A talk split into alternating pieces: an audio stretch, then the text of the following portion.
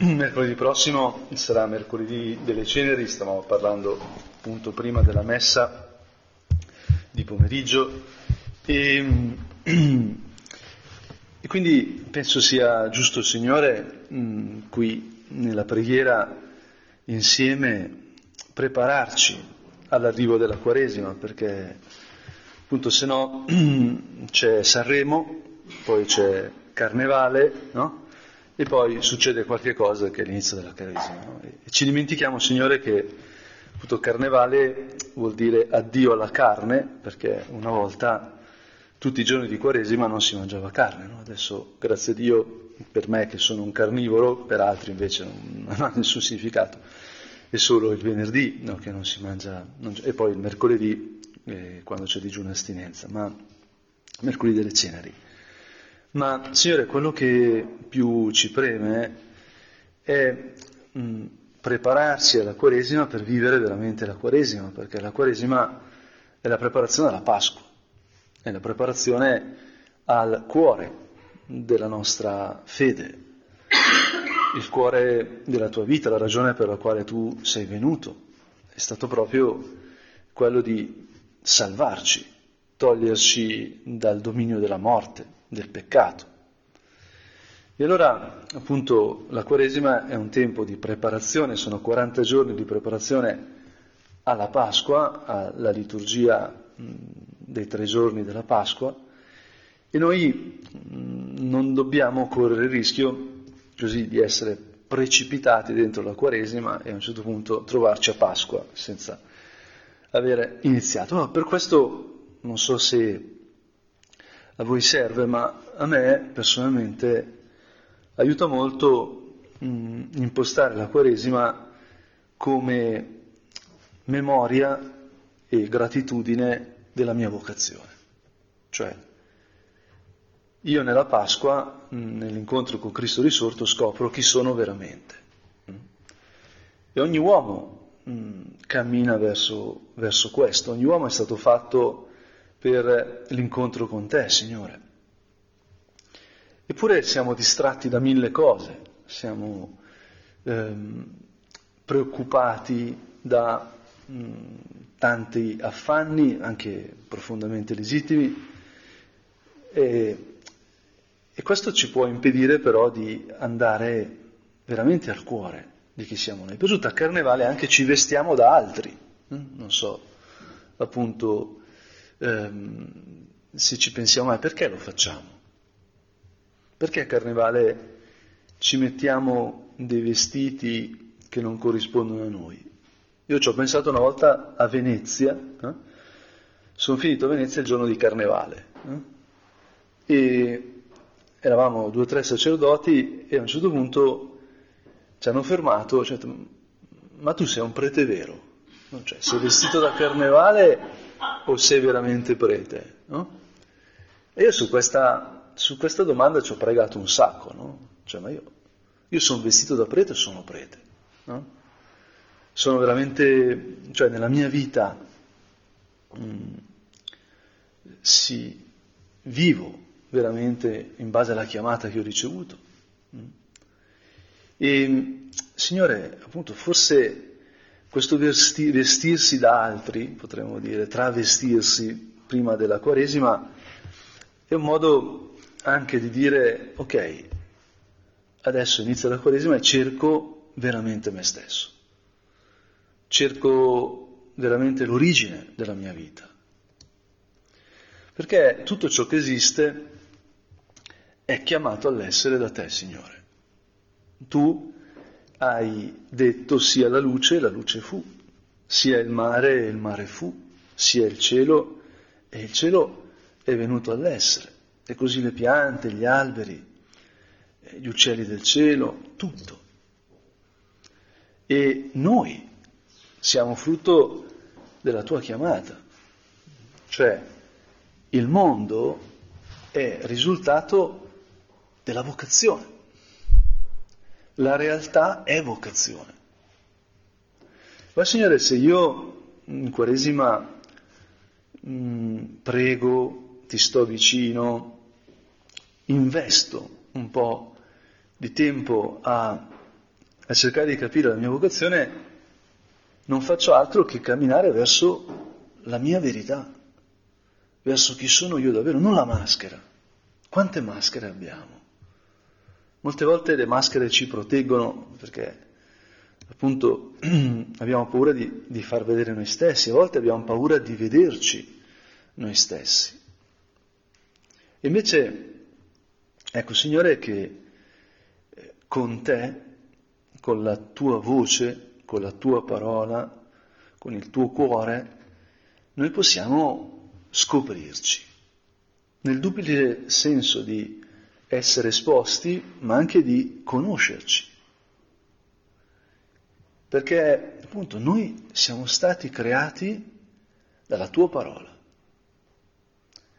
Non solo il mondo attorno a noi è frutto di una chiamata tua, ma all'interno di questo momento, mondo noi, noi.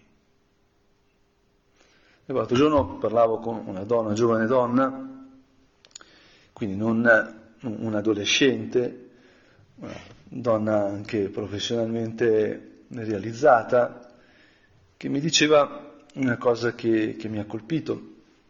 Cioè io eh, ho sempre desiderato essere un genio, un genio. No? Mi, ha, mi, ha, colpito molto questo, un, non genio, un genio, tutto, poteva dire qualsiasi cosa dopo un, a me ha colpito un. No? Perché appunto in Lombardia, come qualcuno dei presenti sa, si mette davanti al nome proprio l'articolo, quindi io, io a casa mia non sono Giulio, sono il Giulio, no? e così diciamo gli altri. Ora, la differenza tra l'articolo indeterminativo, un, e l'articolo determinativo è fondamentale. Tu, Signore, non mi hai creato come un uomo, mi hai creato come il Giulio. Io sono venuto all'essere con la mia unicità,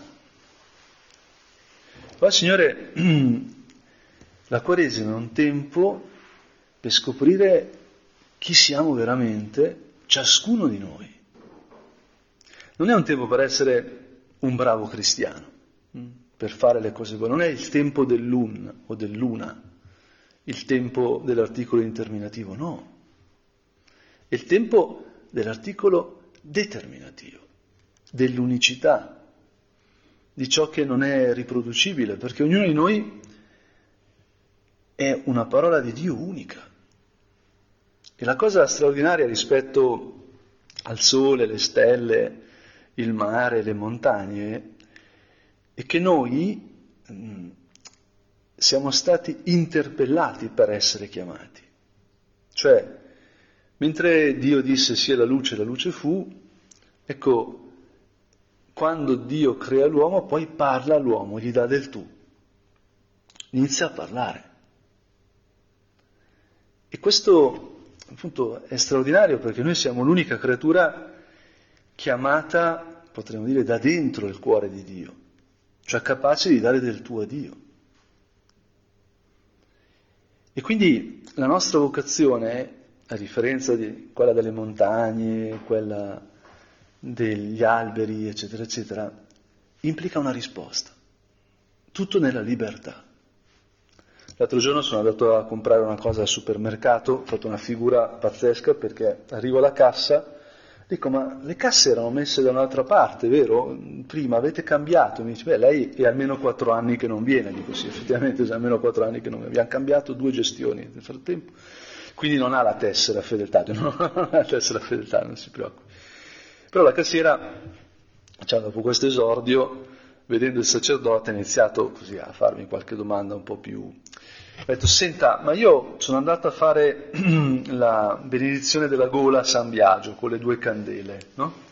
Non so eh, se avete mai visto, si mettono le due candele sulla gola e si benedice la gola perché San Biagio, 2 febbraio, è il protettore, no? protegge da queste malattie. E fin qui tutto bene, dice, però una delle due candele era spenta. Vale lo stesso? Perché mi fa male proprio da quel lato lì, no? È un caso liturgico gravissimo, serissimo, no? Ho detto no, ma, guarda, ma certo che vale lo stesso, non ti preoccupare, no? Cioè, ci mancherebbe. E ho avuto così la brillantissima idea Dice Dio, guarda che Dio è buono, cioè Dio fa solo il bene, no, non è mica un finanziere, no? E si gira, cioè c'avevo dietro uno in coda, dice, ah, come me! cioè, sì, cioè, ma io dico, cioè, che sono lavori diversi, no? Dio fa Dio, lei fa, deve fare bene il suo lavoro, no?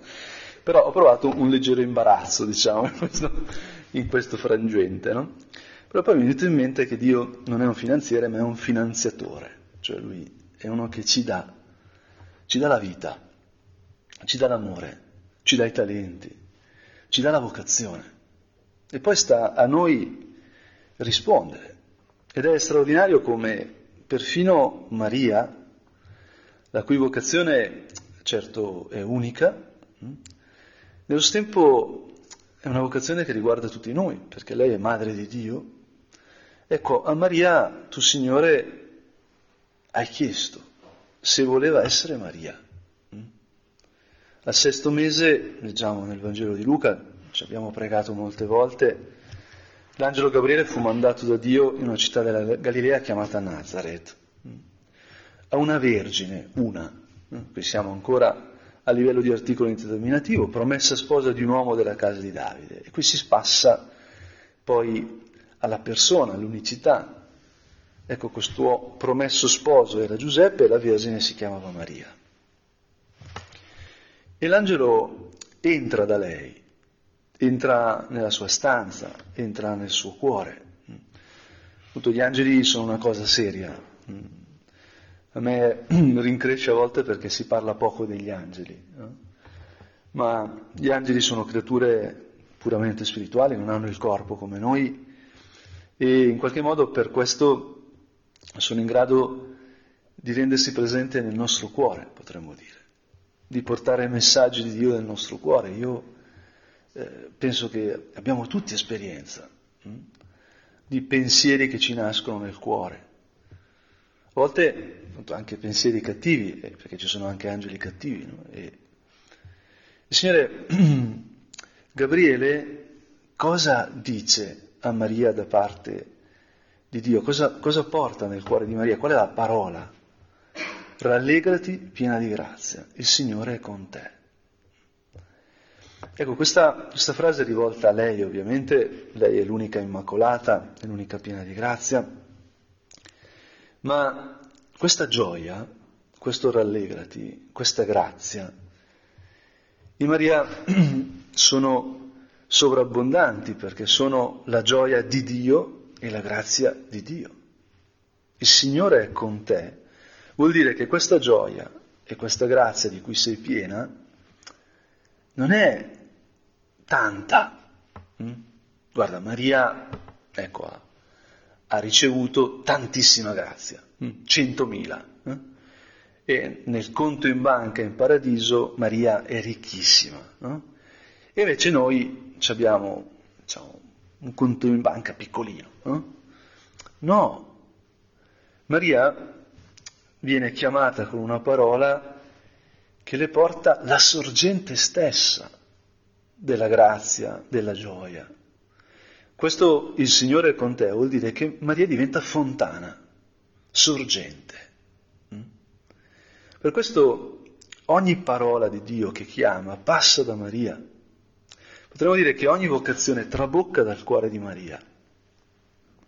È questo amore di Dio per il mondo che ha dato origine al mondo, che potremmo dire viene portato a compimento mm, nel riversarsi in Maria. Dio ama così tanto il mondo da farsi mondo, ama così tanto l'uomo da farsi uomo.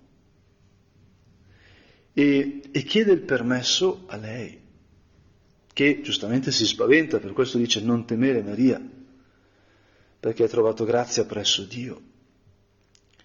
La parola di Dio fa sempre paura perché è di Dio, perché è infinita e noi siamo abituati al finito perché è eterna e noi siamo abituati a ciò che è nel tempo. Per esempio, uno dei modi di riconoscere la vocazione è che Dio non molla. Dio non molla. Dio non è che ha una parola umana, quindi io posso dire qualcosa e quello che dico poi cessa di essere. Il suono delle mie parole sono delle onde, letteralmente, no? adesso non voglio tirare fuori eh, fisica 1, no? ma eh, dire, sono delle onde, si comprime il mezzo no? e arriva e, e, la mia parola non c'è più.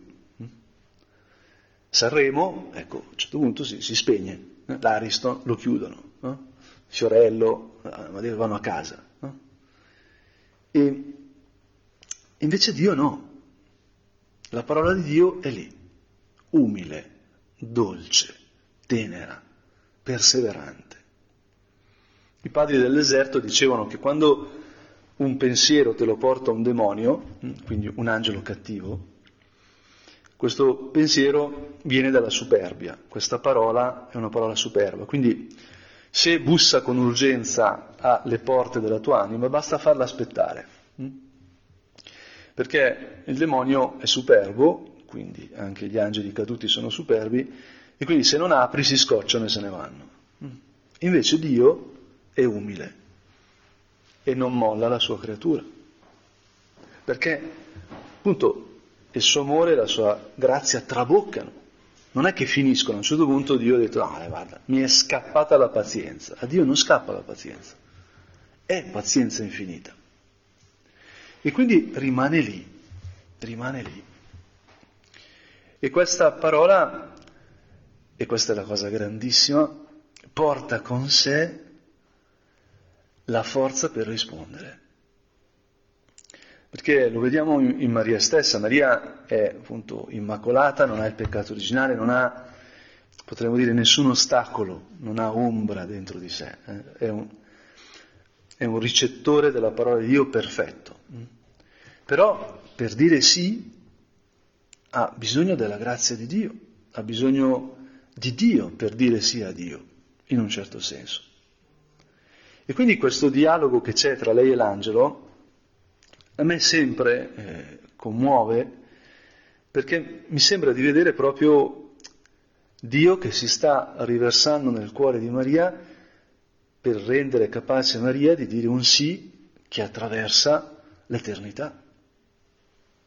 E per questo le parla dello Spirito Santo, che la coprirà con la sua ombra. E Maria ragiona, domanda come avverrà questo, non conosco uomo. Lei si sta per sposare, l'angelo le dice avrai un figlio eh, e che sarà il Messia, sarà il figlio dell'Altissimo, e Maria non pensa che avrà con Giuseppe. E questo appunto si vede che questa parola che irrompe nella sua anima è una parola più grande, onnipotente, non è solo la natura. E la cosa anche qui commovente e che in fondo la prima creazione, quando Dio disse sia la luce, la luce fu, quando Dio disse sia il cielo, sia il mare, eccetera, e tutto venne all'essere, in verità era per questo momento. Il senso del mondo è la vocazione di Maria e la nostra vocazione. Perché Dio ha creato tutto perché ci fosse l'uomo che lo potesse amare liberamente e ha creato ogni uomo unico, ogni donna unica. E quindi quando Maria dice ecco la serva del Signore, avvenga per me secondo la tua parola, ecco si vede la libertà. Dio si dà a noi in modo tale da renderci capaci di darci a Lui. Questo fiat è, è stupendo in inglese Let It Be, che è la canzone dei Beatles, visto che siamo appunto nella settimana della musica eh, italiana, in questo caso eh, non è italiana, ma... Il Signore, mh, mm, la prima cosa che possiamo fare forse in questa Quaresima è proprio quello di affidare a Maria la nostra vocazione, perché la custodisca, perché ce la faccia conoscere, ce la faccia scoprire perché se questa vocazione è veramente parola di Dio che sgorga da Dio passando attraverso il cuore di Maria e gioia e grazia che traboccano dal cuore di Maria, con la quale è il Signore che chiama, ecco allora vuol dire che questa parola sarà sempre nuova, anche per chi conosce già la sua vocazione, anche per chi la vive magari da tanti anni.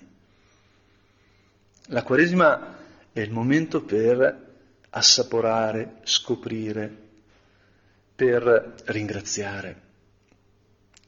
E questo aiuterà anche chi sta cercando la vocazione, che non l'ha ancora riconosciuta. Perché in fondo poi ogni uomo la sta cercando. E chi l'ha trovata la sta seguendo, che vuol dire in un certo senso cercarla ancora perché, appunto perché seguiamo Dio. Molto bello vedere anche come gli apostoli quando rispondono alla chiamata, ecco che poi vengono messi in viaggio come, eh, come il nostro Abramo, come tutti quelli che hanno detto sì alla vocazione. E c'è un'attrazione e poi inizia un cammino che ti porta magari dove, dove non avresti mai pensato. Giovanni all'inizio del suo Vangelo racconta quella che probabilmente è la sua vocazione, perché appunto, se uno legge Giovanni all'inizio c'è, c'è il prologo di, mh, che in un certo senso è la sintesi di la, di tutto il Vangelo, è un grande spoiler, diciamo così, e poi inizia a raccontare del Battista che aveva dei discepoli che l'avevano seguito, tra i quali c'erano appunto Pietro, mh, detto Simone, Andrea, Giovanni, Giacomo. Mh, e, e loro cercavano di prepararsi alla venuta del Messia e in fondo anche l'andare al Giordano, andare nel deserto, proprio un'immagine della Quaresima, no? stavano facendo deserto, stavano facendo silenzio, stavano facendo spazio a Dio. No? E, e, Giovanni dice io sono voce di uno che grida nel deserto. Mm? E Gesù si presenta a Giovanni e si mette in coda tra coloro che confessano i peccati, cosa straordinaria, tanto che Giovanni si rifiuta di battezzarlo, dice ma come tu, sono io che ho bisogno di essere purificato da te, no? E tu ti metti no? in coda con i peccatori. Ma veramente tu Signore vieni dentro il mondo, dentro le nostre vite, dentro le nostre debolezze, dentro i nostri peccati, per salvarci da lì, Potremmo dire che la forza per risponderti la forza per seguirti, la forza per continuare a seguirti ce la dai tu. E quindi ecco che a un certo punto, dopo che è apparsa la Trinità, perché appunto la, lo Spirito è sceso su Gesù e si è sentita la voce del Padre che dice questo è il mio figlio nel quale mi sono compiaciuto, ecco che Giovanni con due discepoli e vede Gesù passare e qui dice il Vangelo una cosa bellissima, fissando lo sguardo su Gesù che passava disse ecco l'agnello di Dio. Mm, Gesù che passa è un'espressione che amava tantissimo San José Maria. Mm, Gesù passa veramente. Non è, Gesù non è un'idea. Gesù è Dio, il creatore, l'onnipotente, che si è fatto uomo, vero uomo e veramente passa, veramente ha dei piedi, delle mani, degli occhi, un volto, dei capelli. Mi ha colpito molto un sacerdote che ho incontrato, che è di Comunione e Liberazione, che ha conosciuto Monsignor Giussani, e mi ha colpito molto perché una volta è andato a trovarlo, lui è di Torino, è andato a Milano a trovare Giussani, e Giussani gli ha detto, ma tu questa mattina come ti sei immaginato Gesù? No? Lui che si chiama Don Primo ha detto, ah, io non ci ho neanche pensato, no? uh, come ho immaginato. Io, e Giussani ha detto, guarda, io stamattina ho proprio in mente Gesù che si, che si ravvia i capelli, che aveva i capelli lunghi, che si, no?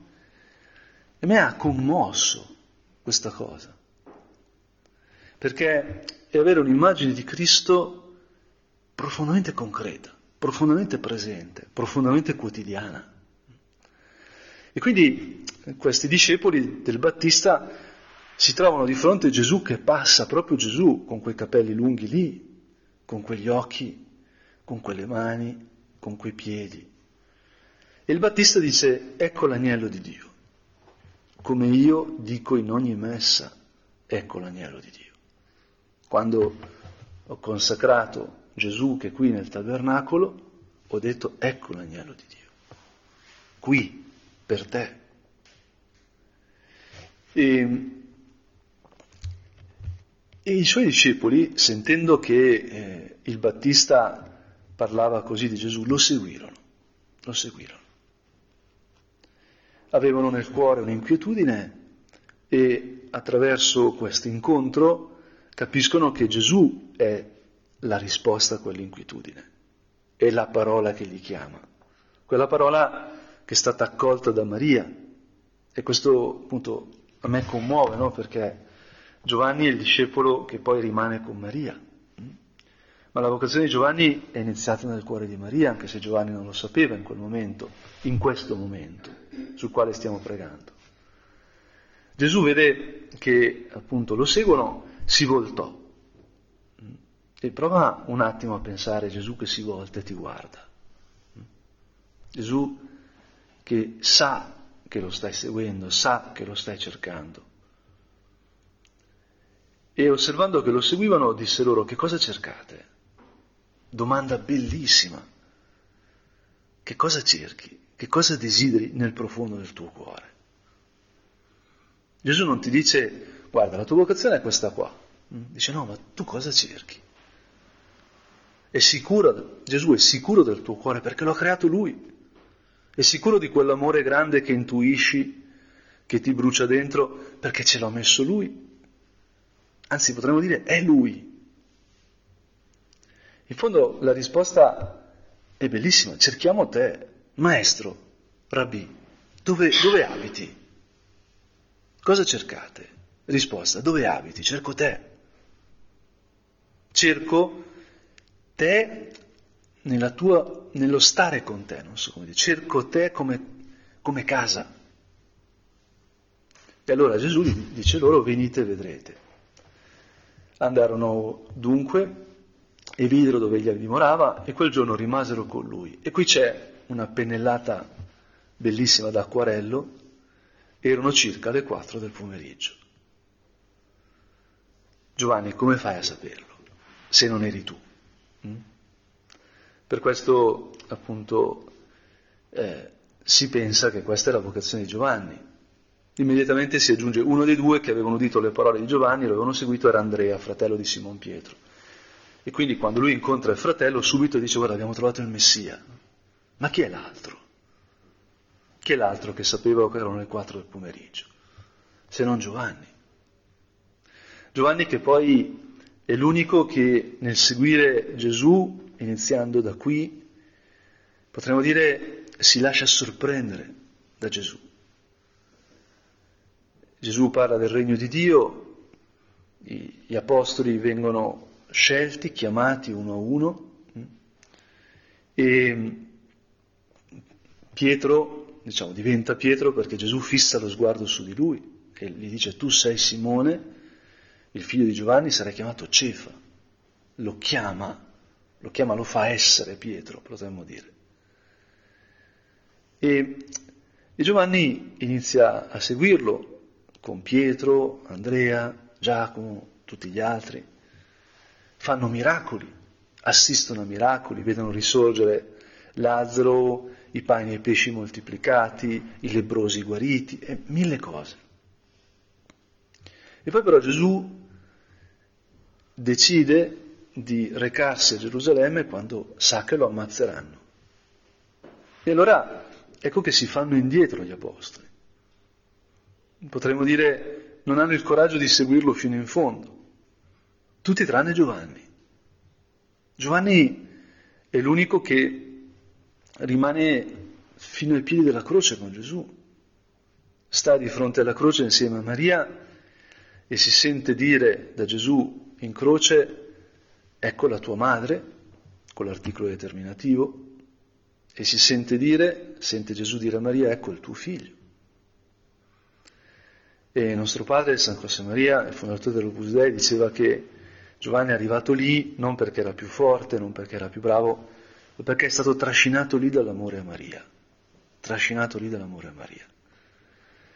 In fondo potremmo dire che Giovanni è sempre rimasto nel cuore di Maria, in quella chiamata che è sgorgata dal cuore di Maria. Forse possiamo affidare proprio a lui questa, queste inquietudini che abbiamo nel cuore, questo desiderio di grande che abbiamo nel cuore, chiedendo a Maria, a Giovanni, a tutti gli apostoli, ai santi del cielo, di aiutarci in Quaresima a fare un cammino che ci aiuti a scoprire un po' di più chi siamo alla luce degli occhi di Cristo.